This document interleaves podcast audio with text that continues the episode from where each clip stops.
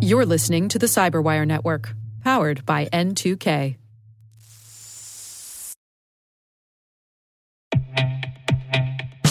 With over 8,000 threat hunters analyzing over 65 trillion signals daily, Microsoft works tirelessly with the federal government to keep our nation's data secure.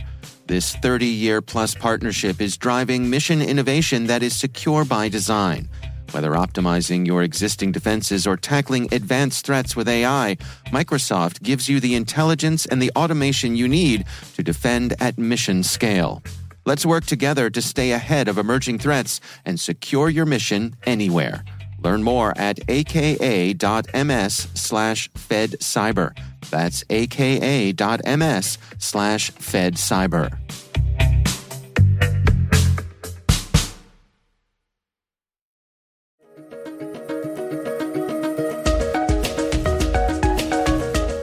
Hello, everyone, and welcome to the CyberWire's Research Saturday. I'm Dave Bittner, and this is our weekly conversation with researchers and analysts tracking down threats and vulnerabilities and solving some of the hard problems of protecting ourselves in a rapidly evolving cyberspace. Thanks for joining us.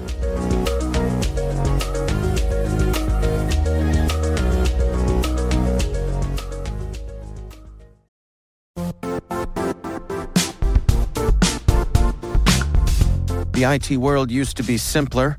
You only had to secure and manage environments that you controlled. Then came new technologies and new ways to work. Now, employees, apps, and networks are everywhere. This means poor visibility, security gaps, and added risk. That's why Cloudflare created the first ever connectivity cloud. Visit cloudflare.com to protect your business everywhere you do business.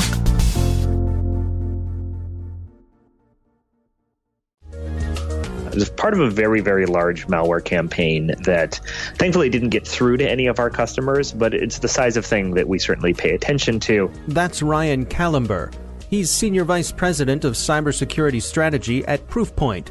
He's describing a newly discovered remote access Trojan called Flawed Ammyy that's been used in malicious email campaigns as far back as 2016. And it had all the hallmarks of a particular you know malware crime f- group we call a threat actor. Mm-hmm. Uh, we, we identify it as threat actor 505. They're really responsible for over 90% of all the malware on the internet. and uh, they run one of the biggest botnets that's out there, which is known as the Necurs botnet. So we, we pay attention to pretty much everything that they do. Once we saw the, the campaign, even though we had blocked it, of course, uh, we started doing a little bit more research into you know what the payload looked like and how it would behave if someone were to have received it and infected themselves. And that's where we started to see it get interesting. So take us through some of the details here. Uh, you call this flawed ammyy. What's the background? Uh, how'd you come up with that name?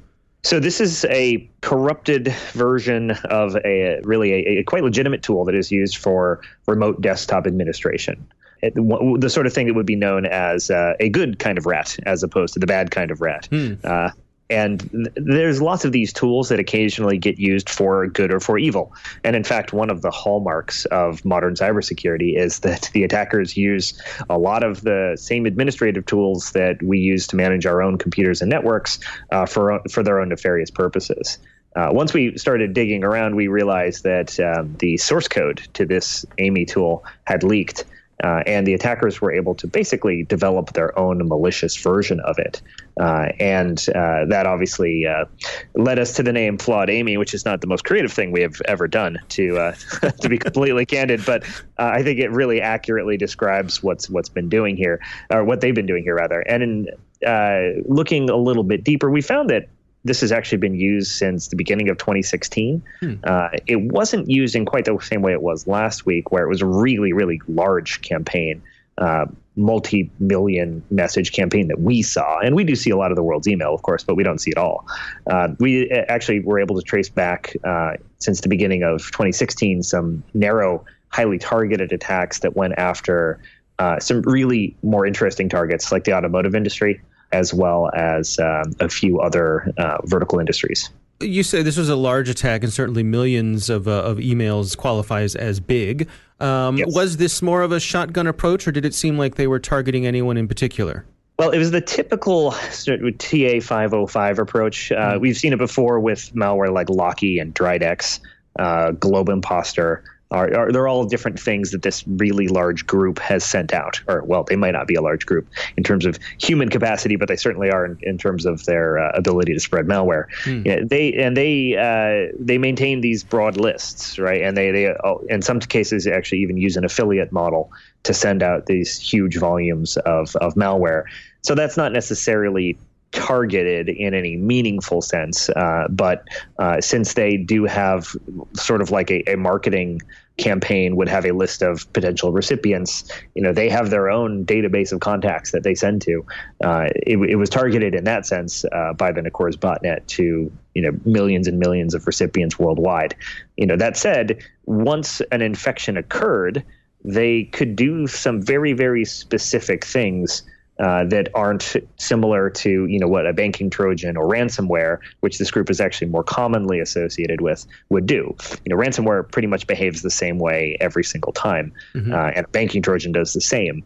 Uh, in this case, they would have full control over all of these machines. Uh, that would that would mean they could steal all the files, steal all the credentials. They could um, create their own uh, kind of extension to the existing botnet out of this uh, very, very large group of likely compromised computers that would have been infected by this. And certainly they could look around for more targeted uh, specific types of data or or even specific machines that were caught up in the in the broad campaign if they were looking for say an individual organization's data or proprietary IP. Uh, all of that would be on the table given uh, how a rat behaves, especially one that's uh, uh, built the way that Flawed Ammyy is. So let's walk through the delivery of this. How would someone find themselves infected? So the first thing that they'll see is the typical malicious message that looks enticing to click on. Uh, in this case, it was a uh, kind of a clever technique in that the message was sent from the recipient's own domain. So, if, for example, it was sent to me, it would have been spoofed from at proofpoint.com. Hmm. Um, v- interestingly, you know, very few organizations actually authenticate their email. So, most of the time, these spoofs are delivered. Uh, it, of course, wouldn't have been to proofpoint.com, but for your typical organization who hasn't implemented a protocol called DMARC and authenticated their email, it would have gotten right through. Right. Uh, and that actually is a fairly common technique and is part of a lot of these large campaigns. And and very often organizations won't even take fairly simple steps to you know put a tag in the subject line that says hey this came from an external source even though it's pretending to come from the the domain that we all share uh, for our email addresses so that was actually the first interesting thing about the campaign it had a subject line uh, that I believe was receipt number, if I uh, re- recall correctly, mm. with hmm. some ran- random digits. That's very, very common in these kinds of things. Uh, and uh, interestingly, the attachment was a URL file that was in a, a, a zipped archive. So, uh, again, the sort of thing that does pretty well in evading certain types of malware detection we recognize the URL as an executable file, and that's why we blocked it for our customers. But that doesn't seem to have been the case for all uh, types of, of defenses. What typically is a URL file uh, used for? It's a good question, actually. Uh, but a URL file is basically going to be interpreted by Windows as an internet shortcut. But in this case, the shortcut wasn't actually to any sort of HTTP uh, or HTTPS site. Uh, what it did instead is it, uh, when you clicked on it, it downloaded and then executed a JavaScript file over uh, what's known as the SMB protocol. Uh, made very, very famous by WannaCry and NotPetya and lots of other things. Uh, but it's server message block, really how file sharing occurs over traditional legacy networks. You know, so it's it wasn't going to a website; it was going to a JavaScript file over SMB, which was very, very interesting. Uh, that JavaScript file then um, would download uh, a, a tool called QuantLoader which is sort of an intermediary kind of um, downloader payload. Uh, and then the final payload was the uh, the flawed Ammyy rat. Now you would get a pop-up window, right? That would uh, that you would have to open the file. Is that correct? Oh yeah, it was a zipped file. There was there was no reason you'd have to open it at all. In fact, it would just be an email attachment that you would then have to unzip and then actually click on the the, the URL file.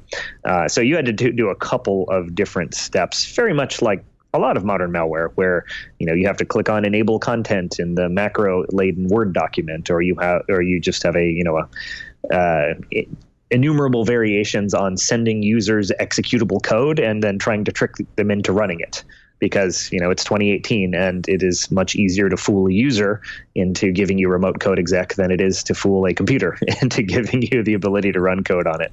Yeah, that's an interesting insight. I mean, it's a I suppose it's really a numbers game.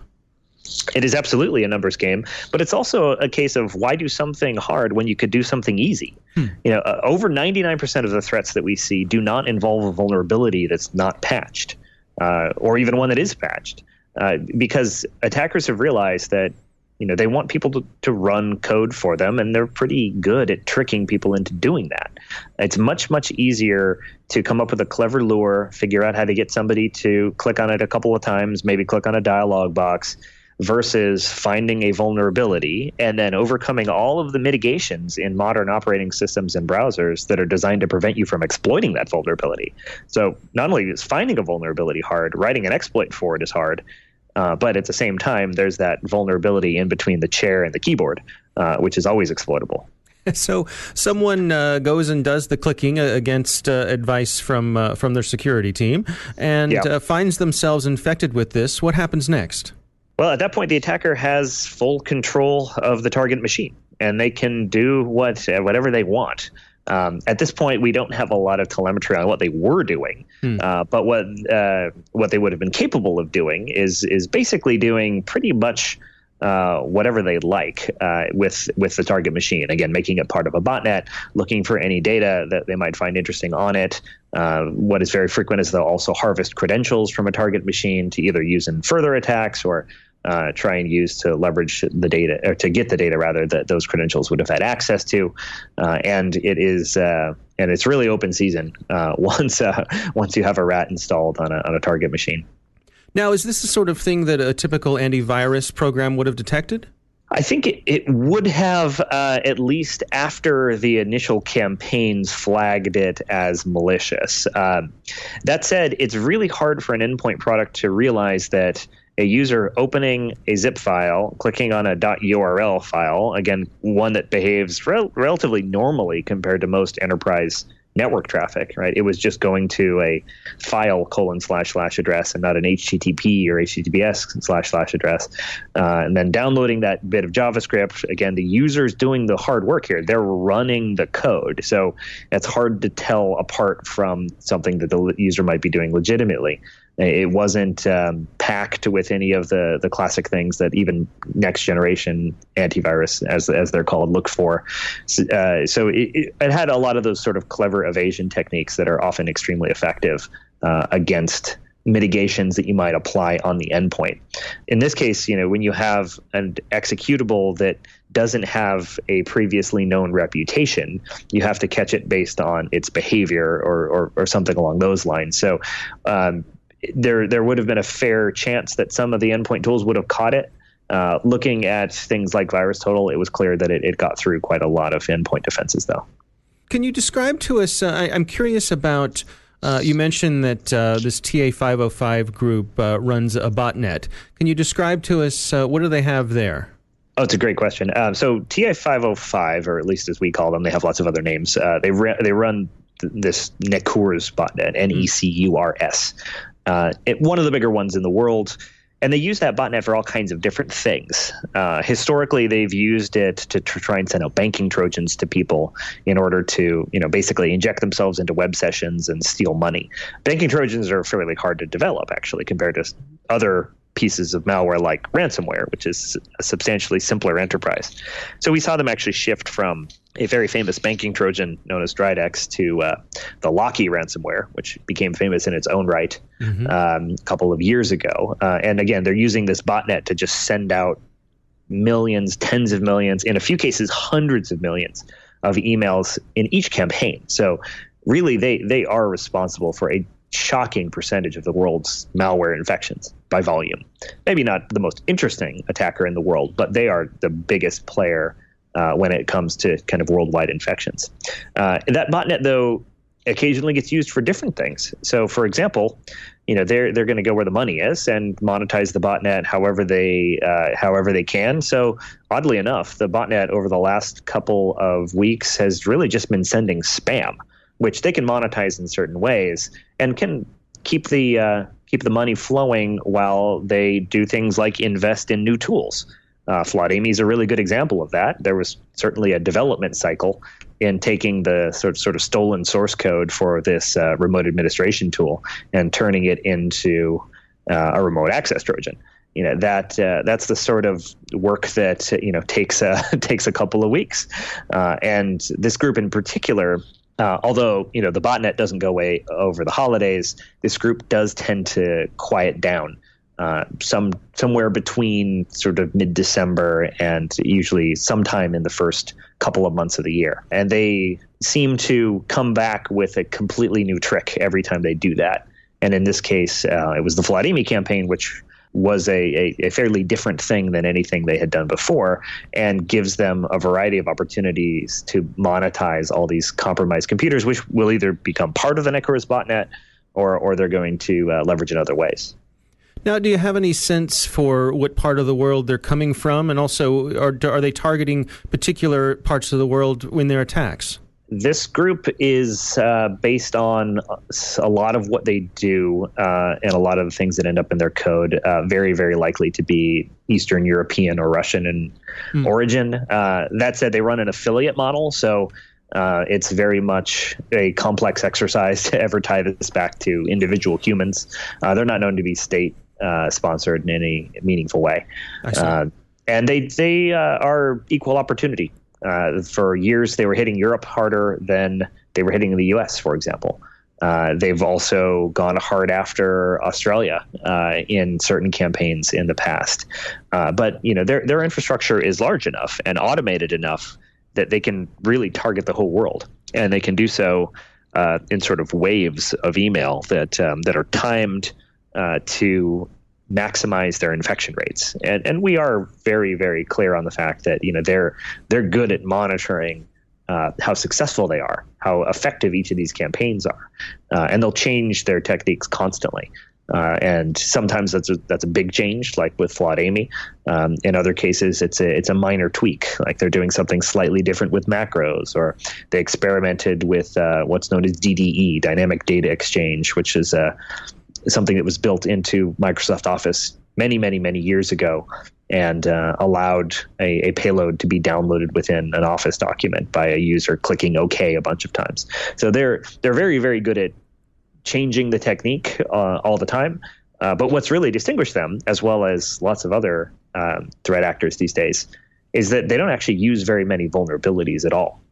They're not the sort of group that is going to be coming up with zero days, although in, in the past they've used very, very recently disclosed vulnerabilities that were reliable exploits. They're, they do not actually even rely on, on zero days in order to be effective in, uh, in compromising huge amounts of computers worldwide. In terms of advice for folks to protect themselves against flawed Ammyy, what would you suggest? Flawed Ammyy, we've seen mostly disseminated via email. So the the best way to stop that is to make sure that you have an email gateway that's stopping any executable content from coming into your users to begin with. Uh, so the FlawedAmmyy in particular is using this fairly novel .url technique.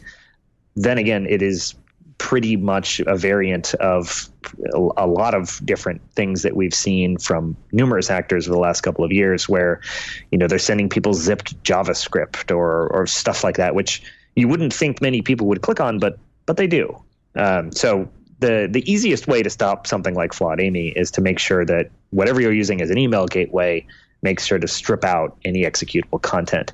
Um, users should also be made aware uh, that they're being targeted in these ways. If you get a receipt, as in the FlawedAmmyy campaign, from uh, an email address you don't recognize, even if it's sent from your own company's domain, uh, that is worth paying attention to. Um, I think this is a good case in which a lot of organizations can benefit from a really, really easy thing to do, which is to put external in the subject line whenever that email is coming from outside, because the users might think twice and say, oh wait, it's pretending to come from somebody in my organization, but it says external. Now this looks suspicious to me. Hmm. Uh, of course, user awareness training is is a bit of a moving target. It's something that a lot of people are investing in, and it will never be perfect, but uh, it's a it's a good thing to add to the overall mix of defenses that actually do turn out to be pretty effective against things like Flawed Ammyy.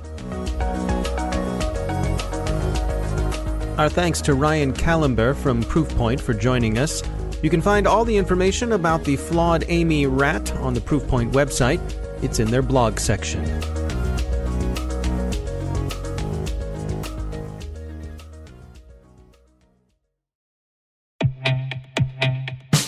And now, a word from our sponsor, SpyCloud, the leader in operationalizing cybercrime analytics. Traditional threat intelligence is a thing of the past. Cyber criminals are stealing vast amounts of credentials, session cookies, and financial data every day, and it's hard to keep up. SpyCloud is the trusted partner businesses turn to to fully understand their darknet exposure risk and neutralize threats before it's too late. SpyCloud alerts your organization as soon as an employee or customer's data appears on the dark net, so you can act faster than bad actors to prevent cyber attacks like ransomware, session hijacking, account takeover, and online fraud. With insights from the industry's largest repository of recaptured data, protect the digital identities and systems most important to your business. Get your free corporate darknet exposure report at spycloud.com/cyberwire and see what information criminals have in their hands today. That's spycloud.com/cyberwire.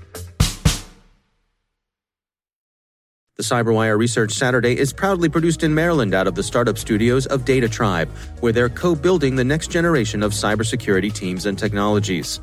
Our amazing CyberWire team is Elliot Peltzman, Puru Prakash, Stefan Vaziri, Kelsey Bond, Tim Nodar, Joe Kerrigan, Carole Theriault, Ben Yellen, Nick Veliky, Gina Johnson, Bennett Moe, Chris Russell, John Petrick, Jennifer Eiben, Rick Howard, Peter Kilpe, and I'm Dave Bittner.